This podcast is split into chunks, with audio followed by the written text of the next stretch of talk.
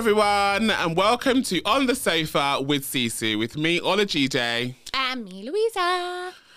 And on this beautiful episode, uh, we talk about ourselves. what better episode to listen to than this one, eh? We are basically in, moving on from last week's conversation around uh, storytelling. We are telling our stories. Telling our own stories. We are telling our stories. Listen up. Listen, everyone. It's juicy. It is juicy. Enjoy.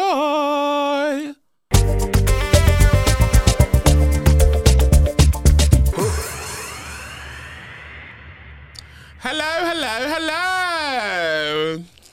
How are you? Very well, thank you. I always feel like two seconds in, I've always had a laugh. I don't understand. I laugh straight away. Do you know what it is? I find funny. Obviously, we ask each other how we are, and we're like, we just travelled here together. and had a little convo on the way. But, you know, for the pers- per- purposes of the C Society. For, the, for our C Society and for the, yeah, for those yet undecided. Anywho, we've got an mm. icebreaker to start us off with before we jump into the normal episode. Super. My perfect day would start with blank and end with blank. Blankety blank. Blankety Blankety blank, blank, blank, No, that's actually a show. Oh, I, oh, yeah, of course. Yeah. yeah, sorry. So, my perfect day would start with, well, to be honest, like I like starting my day the same way every day. So, I guess my day actually always starts off perfect, but then it's like the rest of the day that fucks it up. Um, so, morning, I like to have either a matcha latte or just a coffee with a little shot of hazelnut in it. And I make sure that I wake up and get up like an hour earlier than the rest of my household so that I have that hour's peace and quiet. And I like to just sit on a, we've got a big chair in the kitchen and I like to just sit on the chair, have my hot drink, whatever that may be, and I stare out the window and I just be blank. Blankety blank. Blankety blank, blankety blank. And that is that is really it. That is the perfect start to my morning. And the end? Oh right, yeah. And the end of the day. Um, perfect end. Just being at home with the family, having a nice meal together. We always make sure that we have dinner together at the dining table. And Is that not your perfect end to your day, James? Um, Producer, James, Producer James is in the fucking back there laughing his head off. He's literally vomiting in his mouth. He's like, "Oh God, that is so cheesy. Fuck off." Um, but that really is it. And then, like you know, I I'd like to have my shower, and if I can make an early night, God, I'm so boring. If I can make an early night and get into bed by like 10 p.m., that's my perfect night. That never actually happens. So, hmm. perfect end to the night doesn't normally happen. Dinner part does, but not the early night. So your perfect start is your matcha and all your coffee and your hour to yourself to be blank. And your end is dinner, early night 10. Dinner with the family, nice chat about our day, and yeah, early bed. Love that. Yeah, simple. Simple girl. Yeah. Simple girl. Yeah. Can't wait to dive into more and finding out more about this simple girl.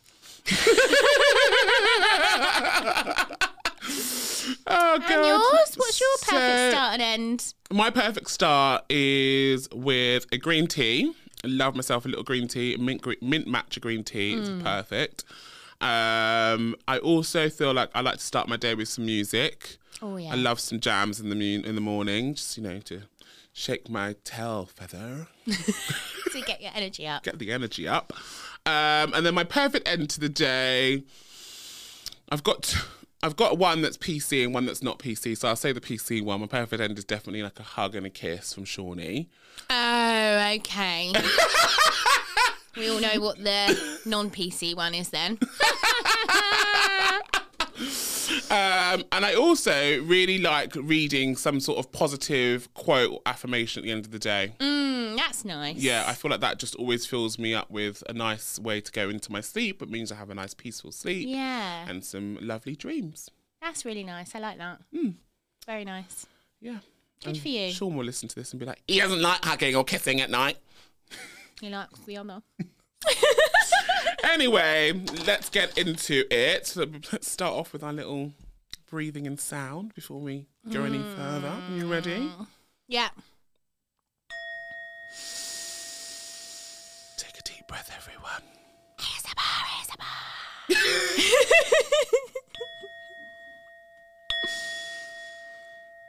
Lovely. She's like, stop. I think three's enough. three's good. Okay. The magic Uh, number. So tell us, how was your week? What'd you get up to this week? Um, yeah, it's been a it's been a blast this week. It's been a blast. Um, I'm actually trying to think before this weekend what I've actually done and ha- what's happened. It's just been a complete and utter whirlwind. Uh, but really, my whole brain is focused on the fact that we didn't get to go to Scotland. I can't. It's at the forefront of my head. It was uh, unplanned, but the rest of the weekend's been super nice. You just really not get explain that to everyone. Our C Society didn't didn't know we were going to Scotland. We were supposed so Olajide and his partner Sean um, actually bought um, gifted myself and my partner Ricky flights to Scotland for Christmas, which was lovely. Thank you. um, and then so we were supposed to go this weekend. We super excited. Yeah. You know, bags packed, Got ourselves to the for the shuttle bus. Got ourselves to the airport. Drank a couple of nice glasses of prosecco and a shot of tequila. Yeah, yeah, in Smithfield, which is severely overpriced And for what disgusting. it is. Um, okay. Sorry, the same message. And and then anyway, yeah, so it was delayed, delayed, delayed. Gate got called, went to the gate. After about 20 minutes of standing at the gate, they were like, sorry. no. They sent us a text message. To Oh, yeah, they didn't even announce it. They literally sent a bloody email. An email, yeah, Yeah. saying your flight's been cancelled. So it was actually one guy came up to us, didn't he? And he was like, Have you got this email? Yeah. Um, just got this from EasyJet. And I literally thought he was joking because nobody had. you said to him, I went, oh, uh, you're is- putting on legs. You, No, you you're s- absolutely joking. you said to him, is this a TikTok? Is this a TikTok? is this a prank? I was like, is this a prank? he was like, no, I wish I was a TikToker. He was like, this is an email from EasyJet. I was like, no, you're having us on. and then I look at my phone and yeah, the email's there. And I literally think I stomped to the front and I was like, sorry, excuse me, is the flight actually cancelled? He went, yeah, it is. We're just about to announce it. And I was like, well, do you not think maybe you should have announced it before you sent this text message? Yeah, that is. It was just not on, and they EasyJet. didn't even give us an, a a reason. There was you- absolutely no reason to it. They just said flight's been cancelled. Can you make your way over to blah blah blah? And then we basically got ushered out of the airport round the back routes as if we'd done something wrong. I was absolutely furious at the highlight, time. the highlight of leaving the airport was when the woman, we walked down the stairs, the woman goes, you right there? Cancelled flight. Yeah, ah, this way, please. yeah that is literally her job. Show them some sympathy and the door. Yes, that was that was a nice end to our week, not being able to go to Scotland. But we definitely have seized every moment together.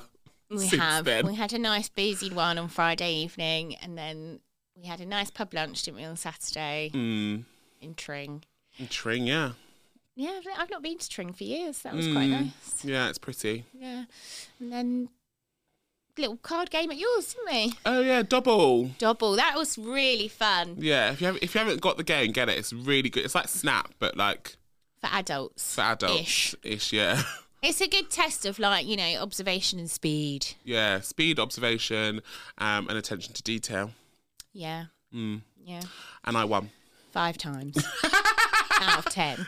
I I don't know how often you're playing this, but That was literally this the is second. slightly abnormal. It's the second time I'd played it. I just love Oh, I it. don't know. I'm so good at it. I can't believe it. I found something that I'm literally, truly good at. Double. Double. oh, yeah, it's good fun. It's good fun. Definitely Yeah. get it for the fam. Um, so my week was, thanks for asking. Um, I just I never. I, I Never if you need a cue, I'll ask. so my week, um, I think we've had a really good CC week actually again. Like really, really cool meetings. We were, and went to the Marugame launch. oh Yes. and that was a really cool, nice to be invited to the Friends and Family launch of the Marugame opening in Charing Cross. That was amazing. How have I forgotten the whole Oh, CC week? I don't know. She got consumed by Black- Scotland and EasyJet. Blankety blank. Marugame, that was so nice. That was really nice. We had some great chats with them about upcoming work that we're hopefully going to be doing with them Yeah. soon.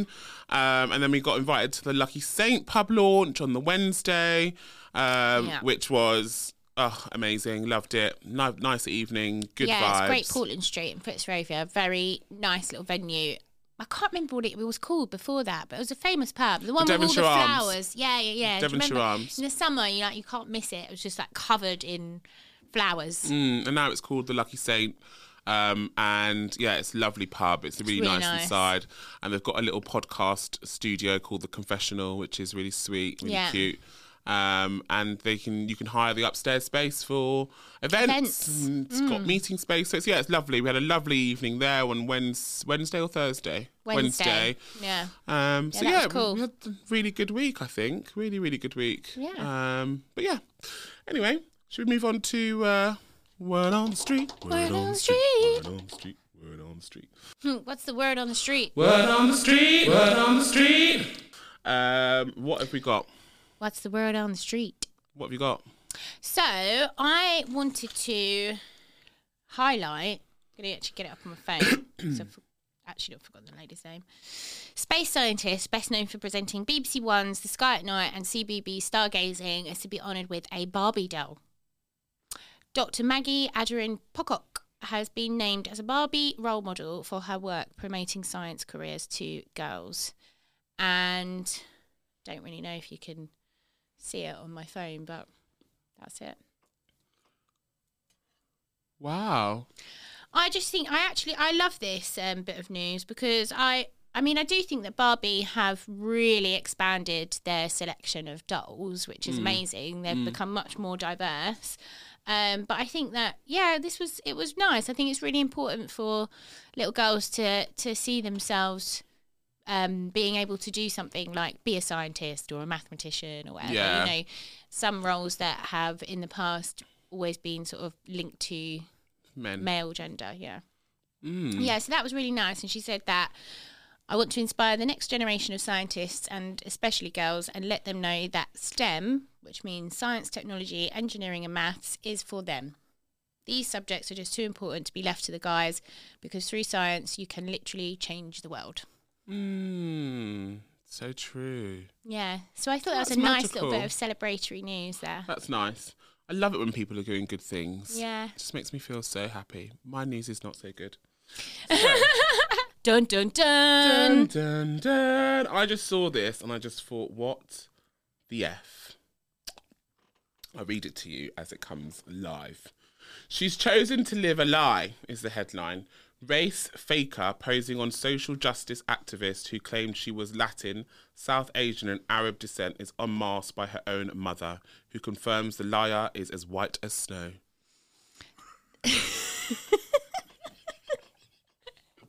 You couldn't make it up. I just, I was like, what? How? Why? Why? That's what I didn't get. Why? So, the chief inclusion officer at a, at a Philadelphia-based uh, Quaker group has been outed by her. I love the fact that she's an inclusion officer. Yeah, that's her job. That's Yeah, her job. equality and inclusion officer. Yeah. Um, she was outed by her mother, who said that she has no idea why her daughter claims to be Latin, South Asian, and Arab descent when she is as white as the driven snow. Raquel's colleagues at the American Friends Service Committee are now asking whether she is in fact an infiltrator acting undermining their work. I definitely feel conned. I feel deceived," said Oscar, a human resources professional who and, who and participated in the search committee to fill Miss Swati's position. I just I, anyway, it goes on. Um, but the accused 39 year old who converted to Islam in high school has since come out as gay or a culture vulture and noted she's the shades of she the shades of bronzer she applies to her face have become darker and darker over time. She is in fact white, but she mm. has pretended to be of ethnic Yeah. background descent. yeah. But I don't know why. So her her background though is let's get it right is British um, Italian, Yeah. so and let me just if German. Yeah, I think it was British, Italian, German. Let me see if I can find a bit. I'm trying to scan through this quite a lot, a long article. Yeah, British, Italian, German. What I don't really understand is number one, why she felt the need to um, lie about her Her name's Ra- heritage. her name's Rachel. Yeah, I know. Bless her. Um, why she felt the need to lie about her heritage in the first place? Whether what you know was it because that she wanted to, she converted to Muslim and then felt the need to be more be more affiliated with Muslim religion by trying to adopt heritages that are Didn't belong to her. yeah, I just I don't I don't I don't get it. But also the thing that actually got me as well was like, why is her mum out in her? Because it's bullshit. The her mum's like, you're doing this is shit, mate. Stop it. Come back home and be white. Yeah, but why couldn't she just reprimand her behind closed doors She clearly has as tried. well? Maybe she's tried. Maybe she's she's maybe, maybe Rachel's come home and my mum's gone. Rachel, love, you need to tone down with the bronzer because you look. Yeah, you look- I, if that was Maisie, I'd just be like, "What the fuck are you playing at?" you know? But she's but she's this woman's taking it way yeah she's taking it way too far and obviously like what the the message that I'm trying to get to people is that you can be whatever you want to be yeah right but you have to remember that sometimes that these the what she's doing when she's taking pretending to be someone else's it's another It's culture cultural appropriation. It's appropriation. Yeah. She's not gone. She's not gone through any of the the trauma that goes Traumas. Mm. comes along with it. Um, and she is, yeah, she's she's pretending, and it's not fair. and It's not nice, and it takes the piss out of other people that are actually really going through stuff. Yeah, and if you want to be an ally or an activist for a certain group of people, you don't have to pretend to be that one of those people from that group. Just No. be yourself and and you know fight for what you believe in, but don't lie. I um, I think that That. I think that she's probably a bit lost. Who knows? Who knows? Yeah. Anyway, that was my bit of news, which I just thought was pretty. Uh, It's quite a wild story, isn't it? I just I I, read, I I literally saw the headline and I was like, I have to read this because this just sounds so like far fetched. But actually, when I, when I read it, I was like, there's actually quite been quite a few stories like this that have popped up over the last couple of years. But this one was funny because she was an inclusion lead. I know. She, into- must be in a big hole at the moment. Like She I don't want to go out. She goes in and teaches people about how to be inclusive, Yeah. knowing fully well that she's lying. Yeah. How bizarre. Anyway, that was the word on the street, uh, y'all. So I hope you enjoyed that. Um, but interesting to just talk about some of the stuff that's going on out there in the world because it is wild. Right, should we get on to this week's ENI topic of the week? ENI topic of the week. Yeah, what is the ENI topic of the week? So last week, last week we talked a lot about the importance of storytelling. We did. um, and about how storytelling can obviously help you to uncover more about people and uh, understand people's experiences, understand people's, um, I guess, intersectionality. We always go back to intersectionality, you know, we always talk about that. So I think because of that, uh, this week I thought it would be really fun. so fun to talk about uh, our stories and share a bit more about our story as individuals, how we got to where we are now doing this work, Yeah. and yeah, share our experiences, I guess, from from birth. From birth. Wow. well, we've only got about 40 minutes, so So let's. I thought let's d- dive in deeper into our personal backgrounds um, and what leads us to this work and hope for the future of equality, equity, and inclusion through let's telling stories. So let's start with you, Louisa. Who are you? who, who am I? Who is Louisa Davis? Well, Louisa is somewhat different now from what she was once upon a time, as most of us are. Um, my background, I grew up on a council estate. Um, it was very like community driven, I suppose. But when I was younger, it wasn't very inclusive. Um, for instance, you know, there was a lot of um, actually let me just give you a bit of story to, to what where I come from. So the estate that I am from is called South Oxhey. It was purpose built for to ship people out of the East End into this um, estate because I actually don't know what the reason was. The East End was overflowing with people or whatever, um, and it was built in the 1950s. So just after the war, is that right? Mm. Um, so yeah, shipped a load of people over from the East End into South Oxhey, and it was basically just a white council estate, no no other ethnic ethnicities at all. Um, so there was loads of like groups of people who were racist, and there was a lot of like graffiti on the walls, like NF, National Front, all of that. Mm. So my primary school I went to Warren Dell, um, obviously everyone was like white, uh, and it wasn't until think I was in like year two or year three, um, a Somalian family moved into the community. Um, one of the one of the kids was in my year, and one of the kids was in year above me, I think, or two years above me. Names were Sugary and Omar, and I remember them so well because I was like, "Oh, different people," and and actually. I, I think this is where I first sort of uh, experienced like racism because a lot of the other kids like just were not very nice to them. They didn't have you know the easiest journey. I think with the in the uh, initial months, uh, maybe even years uh, for when they join a school. Um, so that was like that was my young young young childhood. Um, got older. I I How did many siblings do you have, Mum? I'm just talking about my childhood first. Oh, So then got to yeah, got to year six. Obviously, then you go to secondary school. So I had been at a dance school, Gypsy Booth. Love Gypsy Booth. Um, since the age of six. So my mum, bless her heart, she literally just scrimped and scraped to put me through this dance school, and bless her. I love my mum. Um, and she did that because she was like, she wanted me to have a better, she wanted me to have more opportunity than what she had and what, you know, the other kids from my area were having. Um, my mum's not actually from the estate. She came from Wheathampstead. So she's from little countryside. My granddad's a vicar. Um, so she wasn't really used to this like estate life. But anyway, whatever with that. So she put me through dance school, got to year six, and then there was pretty shitty secondary schools around the area, and then a couple of nice ones which were in Bushey. And she didn't want me to go to certain schools. Uh, also, didn't want to go to them. Um, they just didn't have a very good reputation. They didn't have um, you know, a high rate of uh, kids coming out of there and then going on to better things in life. So I went for Bushey Meads, didn't get it, but you sometimes have the opportunity to appeal.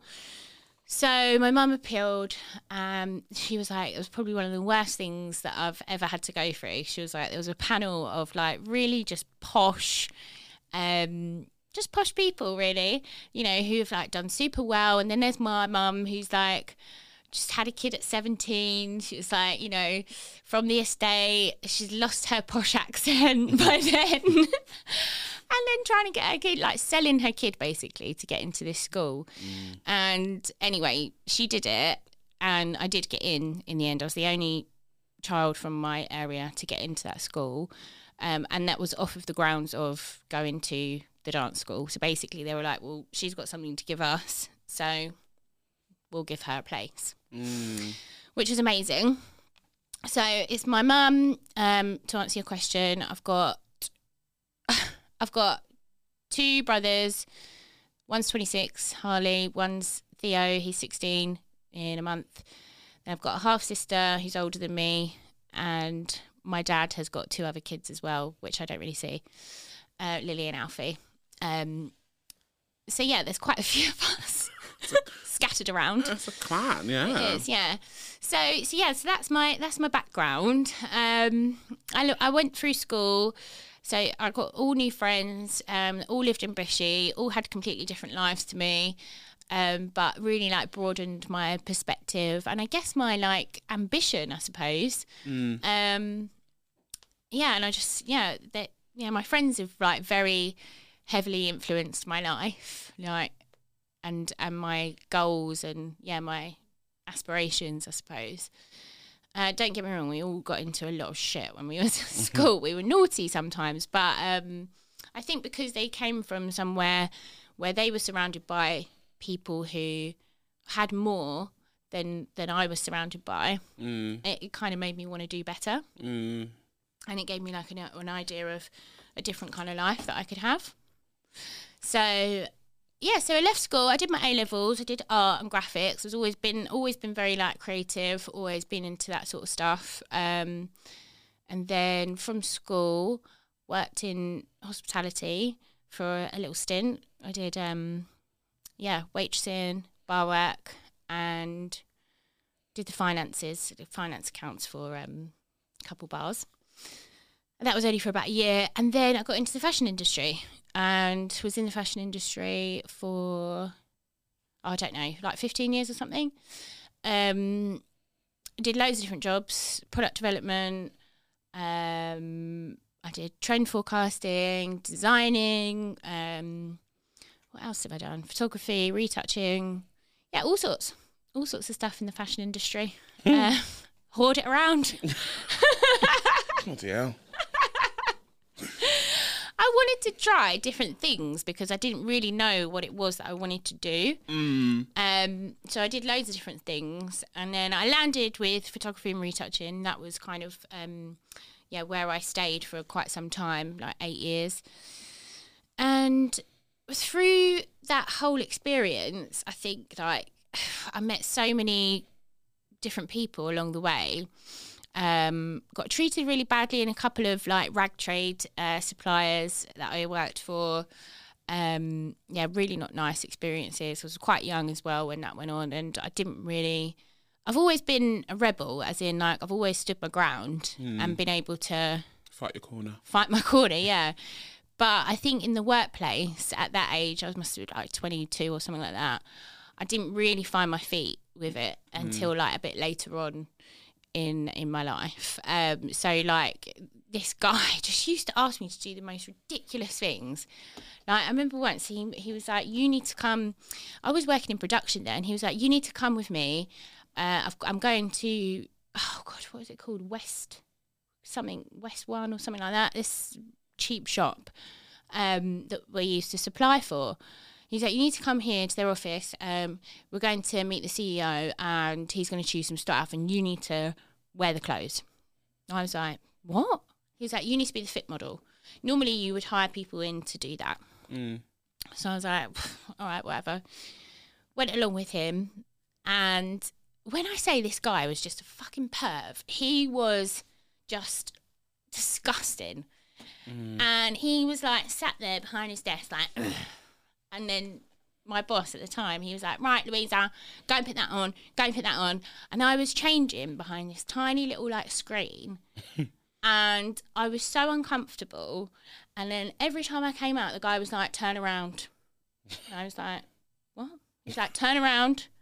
So I'm literally like turning around, standing there, like, this is not right. This is not right. And I felt so degraded Mm. and awful. I ended up actually leaving that place about a week later. I did this so like super EastEnders scene. he used to pay me cash in hand, right? And he so he, he gave me the money. Well, he didn't give me the money. So he said something to me that was really rude, and I just had enough. And I literally stood up and I was like, "I quit! I quit!" I was like, "That's it! Enough! I quit!" and I did, and I ran. We was like on the second floor, and I ran down the stairs, and I, the, the guy. This is how fucking horrible he was, right? He came out and he went, "Nobody gives a shit," and he threw my money at me down the stairs. Stop it. Yeah, and I, I was so like, "Oh my god." I can't. I just walked out. I left the money there. But one of the other girls actually came out after she called me and she was like, Don't go, don't go. I've got your money for you. She picked it all up for me and brought it out. She was like, I'm really sorry that happened. I was like, I was fuming. um, anyway, I've digressed. Uh, so yeah, so like lots of different weird experiences that I had through the fashion industry, like especially working with rag trade, and then moving into like um, luxury fashion. Um, that was a bit more different. Obviously, it's more corporate, um, but with that comes like I don't know. what- yeah, you- I was always looked at differently because I didn't go to university, so I was always treated somewhat differently. Whether it was like positive or negative, because sometimes I had like I was used as a bit of a case study. Like, oh well, look at Louisa. She's made it here, and she didn't go to university. like, I don't know if that's a compliment or not. Like, I can't work it out. Um, and then sometimes people just wouldn't put me on things because they didn't think that I had the skill set. But I worked so hard, um, and like was super attention to detail. And half the time, the people that were doing uh, the, some of these projects, and I was like looking over them and then being like, "What? Why? That's not right. That's not right. That's not right." Then it would go back to that person, but I wasn't actually involved, so I shouldn't have like given them the indications. Right. Do you see what I'm saying? Yeah, yeah, yeah. It should have been me that was leading it. Yeah, yeah, yeah, yeah. You were giving, you were helping other people to lead when actually you should have just been given the opportunity. Yeah, yeah, exactly. Yeah, yeah, yeah. Yeah. that before. So um, it was really like then I, at my last place, I worked for Burberry. Um, it was there that I kind of found my feet in terms of like what I really like to do. I got the opportunity to work a lot with uh, like CSR, corporate social responsibilities, and employee engagement, um, and like work on different projects to do with well-being and E and I. And I just really enjoyed it. I, that's what I really liked. I knew that people were my passion, so having like all these little different um, experiences within the fashion industry, and then like you know experiencing somewhat of a toxic work culture i- in terms of like there's this there's this um, sort of message within the fashion industry that if you work yourself into the ground, then you get to wear a badge of honor, and it was just not on. so I started to kind of advocating for different things and different initiatives, and that's kind of what led me to um, to well to un- understand that this is the this is actually where I want to be. Mm. Yeah. What a journey. Yeah, You I mean, you forgot you had a daughter.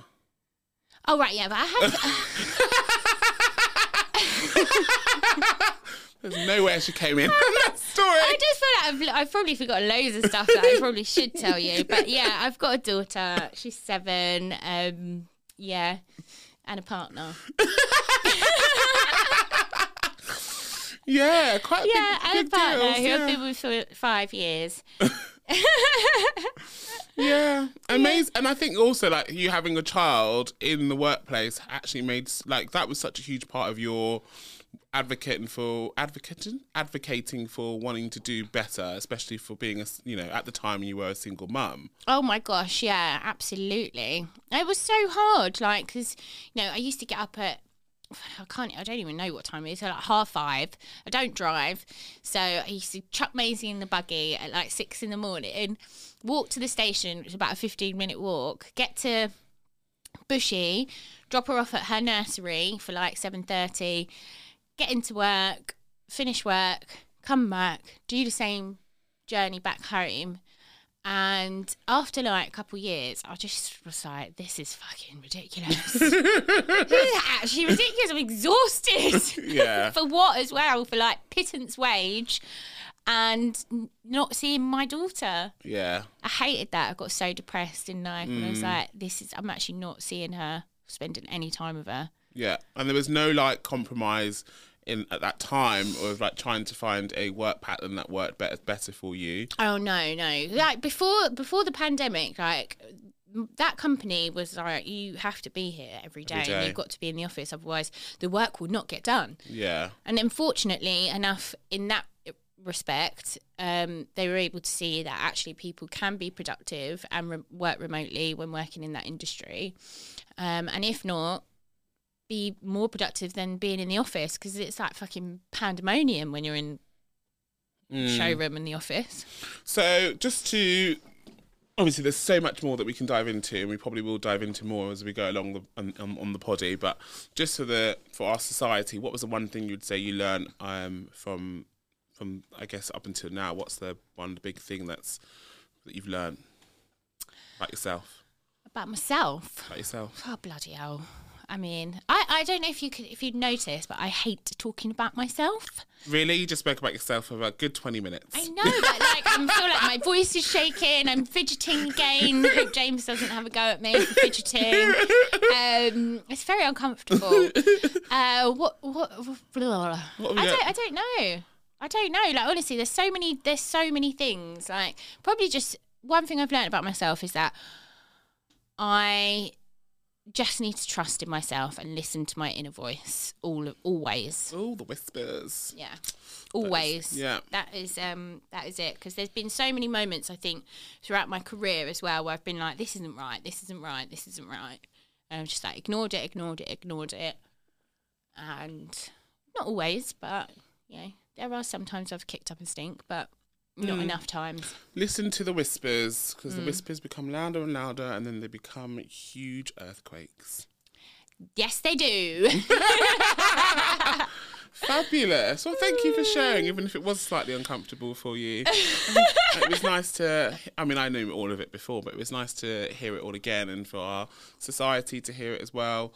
Um, so, thank you. yeah. Thanks. Thanks for asking. right. I know. I'm, I'm. What about you?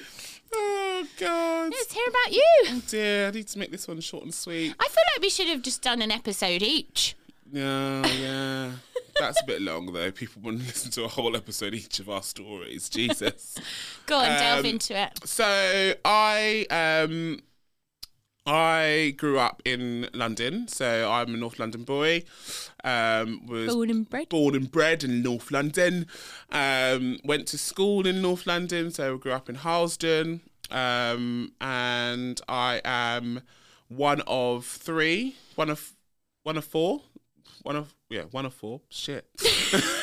I'm one of four, so I have got an older brother um, who lives in America. He's a pilot, um, and he- I've got two younger brothers. One called um, uh, Dammy, um, and he uh, works in IT. He is 30 something or the other, 32, 33, 33. He's 33. He works in IT. He's also a DJ. Um, he travels the world. He lives a very, very bougie lifestyle. Um, he is Burna Boy's DJ, Grammy Award winner Burna Boy. Um, and yeah, he, he lives. I actually some, sometimes feel slightly jealous of his life. It is, is wild the things he gets up to. Um, and then I've got a young youngest brother who is Olamide, and he is also um, a DJ, but also works in supply chain. Um, so I come from a big family. We're Nigerians. You know, my parents are my mum and my dad are Nigerian, um, and my my parents are also born again Christians. So there's so many layers to our family. I think in terms of just understanding uh, culture. Um, but I yeah went grew up in North London, in Harlesden for a long time. We lived in Harlesden. It was it was quite a nice little life. I went to school in a predominantly black area, um, um, black and Asian, I'd say. Many white people in that time in in, in Harlesden, um, but it was quite rough at the time. There was quite a lot of violence. I lived in a, I lived in a council estate, similar to you, a council estate people, aren't we? um, and there was a lot of violence, and I think I think if I remember correctly, that someone got shot in our block of flats, um, and my mum was like, "We need to go. We need to go. We need to pack our shit. We need to leave." Um, and I just don't remember how long it was when that happened, but I remember like it was it was a quick transformation, and we mum was like, "We're moving." Going to stay at your auntie's. My auntie was like my mum as well, and she lived in Hals in in Hampstead. She's like, "You're going to stay your your auntie's for Chris for the Christmas vacation." So we went and stayed there. And after Christmas, we'd moved to Watford.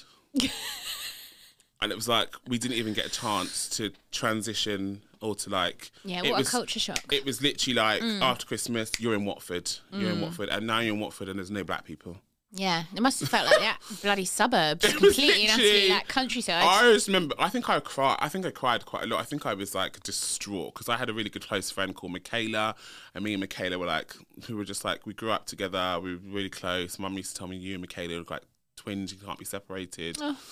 Um, I don't even know what happened to Michaela. Michaela, if you're listening, reach out. St Mary's massive, uh, but yeah. So we moved to Watford, and like within a within a, a blink of an eye, we were in a completely different culture. We were in this area where we didn't feel comfortable. I went to school in predominantly white area. There was not many other people of color around us, um, and uh, and then yeah, I went to I went to school in in Watford, Ho- um, Holyrood. Then went to St Michael's. Um, and I think as I when I went to, when I went when I was in school, I think I realized I was different. When I went to secondary school, I realized it was even more different because I didn't feel comfortable in my skin. Um, I was always I've always been big big person, so I've always been big boned, um, and I stood out like a sore thumb. And also, I've always been quite, you know, some may call it effeminate, some may call it, you know, sassy. I've always been fabulous. Yeah, And so- I was going to say fabulous, darling. um, and but I didn't know what that even really meant, uh, and so I was really struggling with my blackness and also struggling with you know my gen- my identity, not gender identity, my my sexuality, um, and so that struggle I think really made me slightly angry sometimes. Um, I got bullied a lot at school because of my size. I used to get called Frank Bruno all the time. I used to get pushed and shoved on the bus. I used to get chewing gum thrown at me I used to literally, yeah, it was fucking horrendous at some points in school. Um, and I think it's the name calling that just really like d- digs at you for a long time. Um, and then um, I left school um, after I did my GCSEs, and I was like, I needed a fresh start. I just need to like go and try and re-find who I am um, because I wasn't really. I wasn't anybody at school, at high school. I just felt like I had a small little group of friends, but I didn't know who I was. So I went to college and kind of reinvented myself as junior. Um, and that's when I met you. um, and then I, yeah, and I had reinvented myself as this person who was confident because I wasn't confident at school. I think there was an element of me trying to be a bit confident in year 11, and I started to think I was starting to fall onto being becoming a bit of a bully and a bit mean. So I'm glad that didn't follow me through. Um, yeah, so then I then I came out of my shell a bit more at college, and I became a bit more sassy. Um, um, anyway, so- Developing that ever since. yeah, just that's just been a stepping stones now, just to how fabulous and sassy I can become. um, and and then yeah, and then I think it, I would study hospitality because I always wanted to. I always wanted to open my own restaurant. That was always my dream. Yeah. So I wanted to go. I wanted to go to Paris and study Le Cordon Bleu, and I wanted to be a, a chef. I wanted to open my own fabulous restaurant.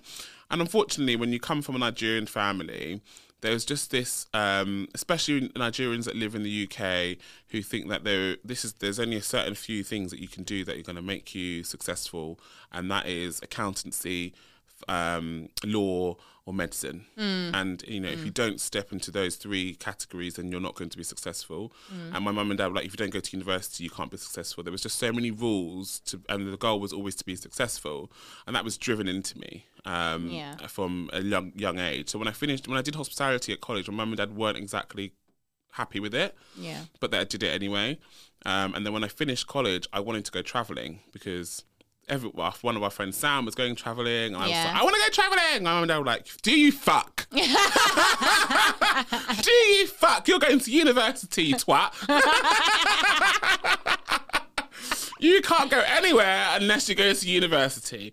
And I did not want to go to university because I just mm. wasn't interested in it. And also, like, I had to pay for it myself. It wasn't like they were going, you go to university, here's the money for it. Yeah.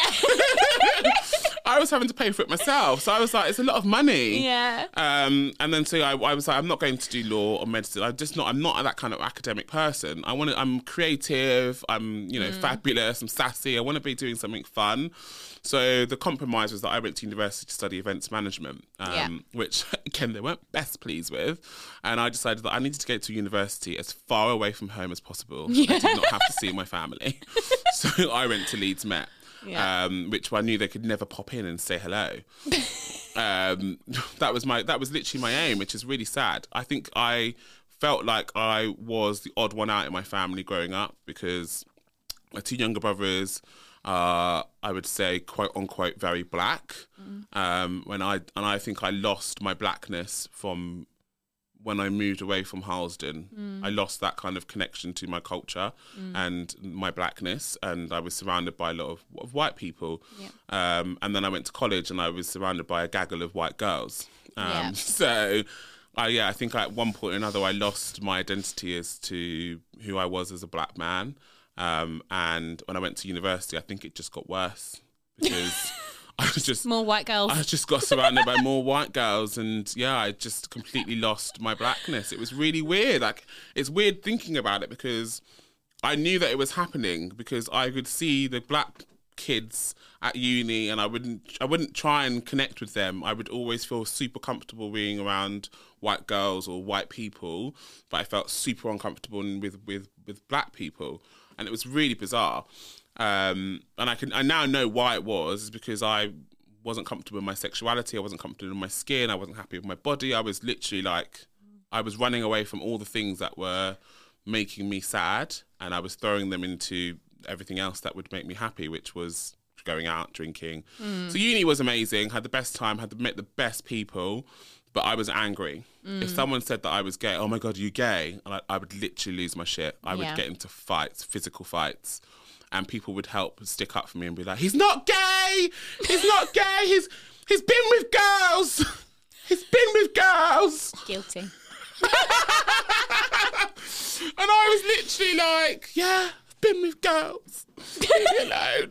Um, and I did that through the whole of uni. It was, it was, and actually, when I think about it, I always say this to people, like, I never regret anything, but I, I do wish that I did uni as me because I think it would have been such an, an incredible experience. And Leeds has got such an amazing LGBT community. Mm. And I think I would have just really like, I mean, I, I dipped my toes.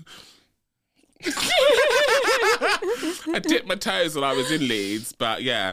Um, and then so uni finished, and I worked in hospitality while I was at uni. I've always worked in hospitality since I was fifteen. Yeah. worked at TGI Fridays, and then every, I've worked in so many different restaurants, uh, pubs, hotels, in different roles, back of house, front of house. I've always stayed hospitality because that's what I might like. That's what I wanted to do. That's what made me happy. It's where I felt comfortable.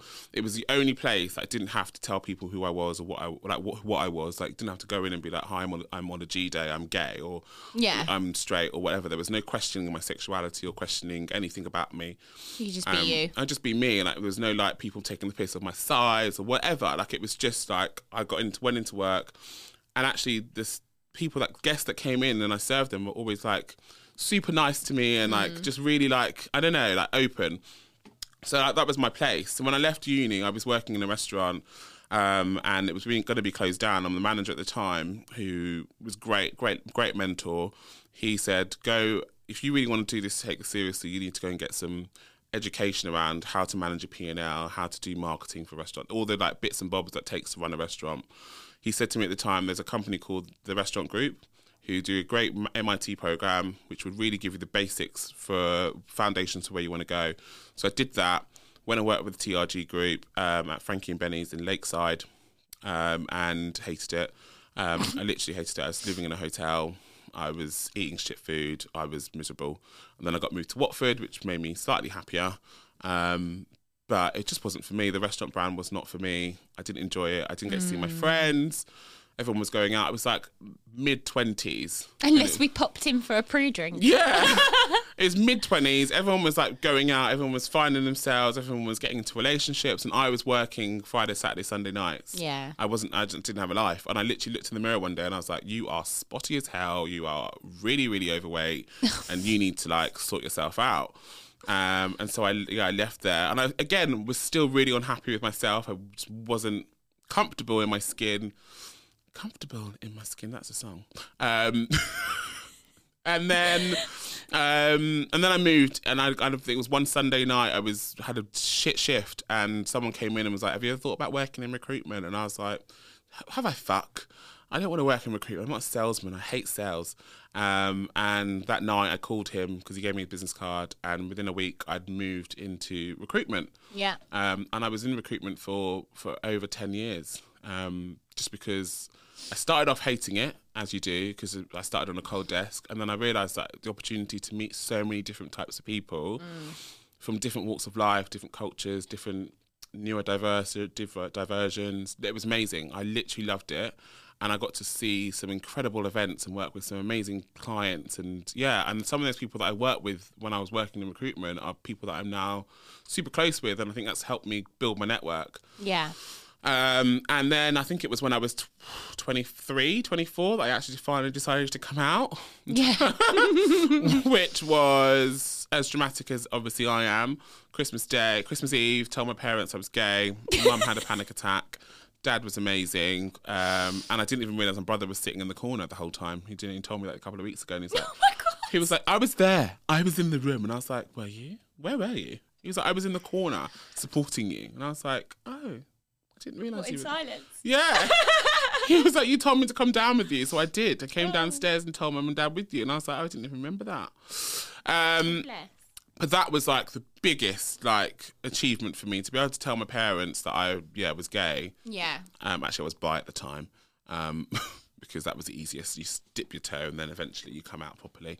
Um, but yeah, um, that was amazing. Um, and I guess since then, I have been really, really fortunate enough to have parents that have supported my journey of exploration of myself. Mm. There's been some, you know, serious moments where we've all had to learn. I think that's the thing as well, where like, I always expected my parents to come out and my parents just to be like, oh, amazing, you're gay, or amazing, or you're not, you're gay, we don't want to be. Like, my thing was either they're going to be amazing or they're going to kick me out. Yeah. There was no like me thinking in my head, there's going to be a time where they're going to need to adjust to this new way of having a son who's gay, being born again Christians. That whole Yeah. thing for them was huge. So there was a lot of learning for both of us. Um, and a lot of us, me having to be patient with them, vice versa. Yeah. Um, and yeah, and and since then they've been they've been great. You know, I I have been in relationships, and they've well, my dad has been he's got better. The first the first serious relationship, my dad was like, I'm not having any of it. not for me. I'll still be your, I'll still be your dad, but I'm not I'm not meeting him. Um, and You just knew he wasn't the right one. but also he wasn't the right one. Yeah. Absolutely not. Thank fuck for that, Dad. You didn't meet him. Hope you're listening. Jesus. messy, messy. Um, but yeah, I got engaged um, to this per- said person that my dad didn't meet. I planned a wedding, um, and and and then he left. He decided to walk out the door. Walk out the door. Turn around, no, it's not happening anymore. Week after he bought his wedding shoes. Yeah, it was the week of him buying his wedding shoes. Week off. Um, yeah, I, I actually, and I was the one that proposed as well, which was fucking not something I ever thought I would do because I always thought that I would be the person that be proposed to. But yeah, so that I mean, there's so many things that I could talk about that have shaped my life, but that definitely was one of the things that shaped my shaped me as a person as. Someone who's watched a lot of their friends go through a lot of heartache. Yeah. I always said, I'm never going to allow any man to fucking make me cry Yeah. ever. And uh, he did. He fucking, Oh, he did. He broke me. Um, but I was able to rebuild myself from having the best circle of people. And my dad was one of those people that actually was like there to like he actually offered to move into my house. Yeah. Do you want me to come and stay over? I was like, no. Um, but yeah, I, I then yeah, and then started to build, and then realized that there were so many things that I needed to change in my life, and that was one of them was my job. Um, and I needed to make sure that I got what I deserved because I was in a job where I was working there for a long time, uh, and this was this was at Spoons, and I was you know heading up recruitment for Spoons, and I wasn't getting the the the credit for what I was doing. You know, it's a huge business, and I was doing it all on my own at one point. And yeah, so I was like, after that, after that breakup, I was like, you know what, I deserve better and everything in life. Yeah. You had a whole switch up, didn't you? Switched it all up. For the first time living on my own, Yeah. there's loads of firsts. Um, and you know, and then we had that conversation in the pub, and we were like, let's fucking start a business. Let's start a business. Start a business and start getting what we deserve. Yeah. And let's start helping other people to get through some shit. Get what they deserve. get what they deserve. So yeah, that's kind of my story in a nutshell. There's so much more I could tell, talk about, but I'm very conscious of you know this is a podcast, not a, a Netflix series. At least not yet, anyway. So yeah, that's probably where I would I'll leave it. But like I'm now in a loving relationship with good old Shawnee boy, um, who just allows me to be me, even if I am a little bit much, and even if I do come home from the hairdressers with a toupee on my head. Hello, New, This new, is new ism. it's a newism. I just shake my head now. Yeah. Um, but yeah, he's he's amazing. Um, and and yeah, you know, I'm I'm always learning and growing from the people that I surround myself with, and I think from living my true authentic self means I actually hear people more. Yeah. Does that make sense? Like, because before, I think I wasn't living my true, true authentic self. So I wasn't really listening to what everyone else was saying or to other people's problems. I wasn't really taking it all in, and now because I'm able to, I don't know. It's weird to. Do you see what I'm trying to say? Like it's like I, it's like a different a third eye has been opened now because I feel like I'm really happy with where I am, who I am, what I'm doing. That I'm now really able to pay more attention to things around me. Whereas before, I think I lived this real tunnel vision. Mm, mm. So yeah. Yeah. Still working on your patience, though, aren't you? Oh, fuck off. Still working on my patience. I mean, this afternoon I picked Louisa up and she's like, I feel like you've been really snappy at the moment. I was like, do you know what? I just feel like everyone's getting at me. Everyone likes to point out my flaws. Everyone likes to point out my flaws. I was like, do you know what? Sometimes I just like to just be me. Yeah. And being me means you have to be snapped at once in a while or more regularly sometimes. We're, we're all versa. we're all imperfectly imperfect. That's what we all need to remember. And oh, absolutely. yeah, Absolutely. Well, it's been one hell of a journey. It hope has. that you um hope that you all enjoyed that. Yeah, I hope you took something from it. Like, I think it's important to always share stories, and we'll always continue to share stories with our societies, the CSU Society. Yeah, absolutely. if you Um, want to ask us anything that you feel like we haven't touched on, then please do ask Yeah, away. send them out. Send We're them open books. on the WhatsApp, on the WhatsApp, or if you want to message us on the TikTok. Yeah, see. WhatsApp, or if you, want, if you want to message us on the TikTok. Um, Olajide is bringing out his own dictionary soon. So he Oh. keeps making up words. constantly. Um, but yeah, we'll always continue to storytell and to share our experiences with you all because that's just that's what, who we are. We're real. We're real. We're real. We're real.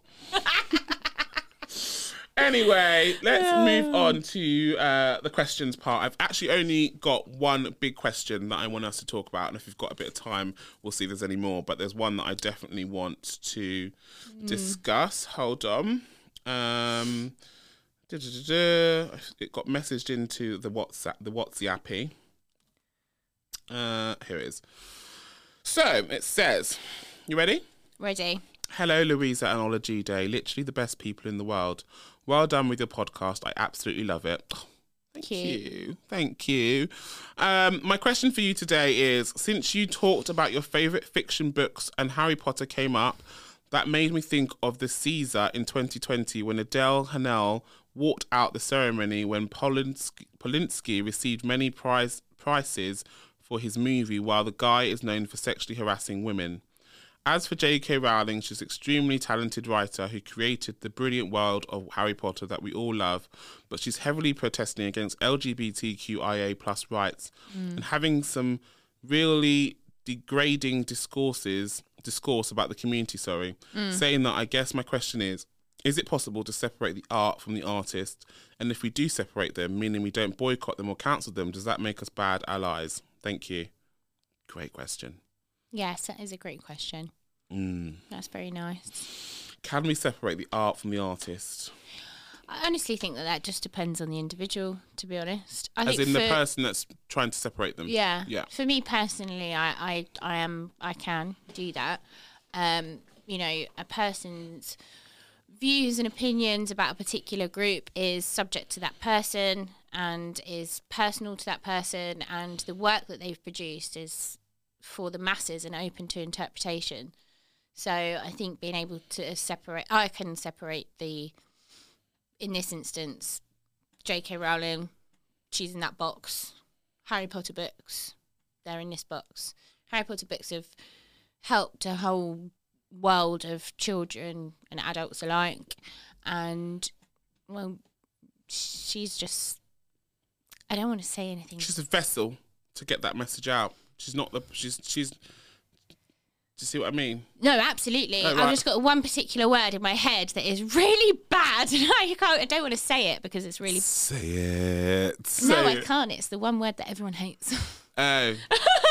See you next Tuesday. Mm. okay. Yeah.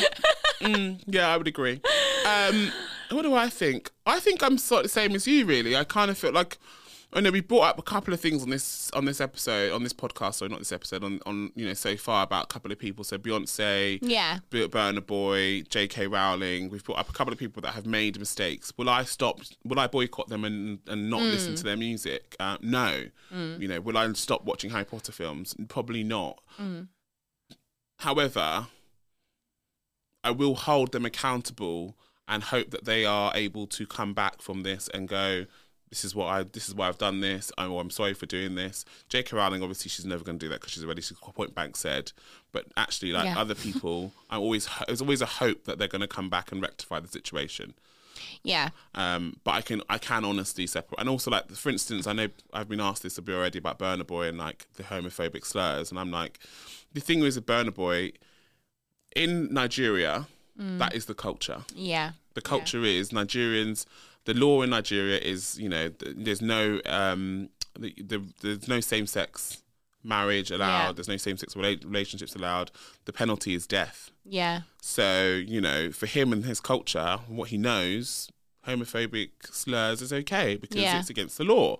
So I kind of have to take each situation as it comes Individually, yeah. Um, and I also think that Burna Boy has done an incredible, incredible Service amount of work yeah. for African culture and Mm. for Nigerian culture, especially bringing the music to the masses. Like Yeah. I would, ne- uh, I growing up, if I, I would never thought that Nigerian music or Nigerian artists would be a Grammy Award winner. Yeah. Like it just wasn't something that we grew up with. Yeah, So absolutely. having that now and that accessibility to the music and letting other people understand the music and, And learn that from it. representation. and that know, representation for for, other peop- young Nigerian people. Like, Yeah. just to be able to see that that somebody has made it as far as he's made it. and that's what he's always trying to do. He's always trying to educate people around Africa Yeah. and Nigeria. Yeah. And so I kind of go, yeah, you know what? No one's perfect. Yeah. you know Mm. so yeah i can sometimes separate the artist from the art because sometimes the art that they're producing is making such a huge impact that Yeah. sometimes you go okay It's not about letting it slide or brushing it under the carpet. No. It's not about that. It is um yeah, it's about it's it's about balancing it out. balance yeah but great question thank you so yeah, much thank you. Um, as we always say, it's great to have the questions from our C Society. Continue to send them in, and we will continue to try and get through them and come back to you. There's a couple more questions that we'll save for next week. Yeah. Um, but let's get on to Manny's of the Week. Manny's of the week. Oh, look at yes, I'm picking up your little nail tapping. You are. Oh my god, I can't wait to get my nails done. Um, what is your manifestation for this week? I am manifesting tidiness. Today I have been out buying little boxes to put my shit into and organize and basically like hinching the house. I don't I don't I don't actually watch or know anything about Mrs. Hinch. I just hear the girls say it a lot. So I'm adopting that phrase. I'm hinching. I have no idea what Um, it means. I think she's a cleaner. She is. She- I uh, think she. Well, I don't know. She's not cleaner, but she brought out like a. I don't know.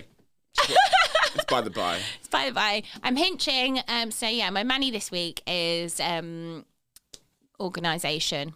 Hmm. Yeah, I'm organising life. Okay. I'm starting afresh tomorrow.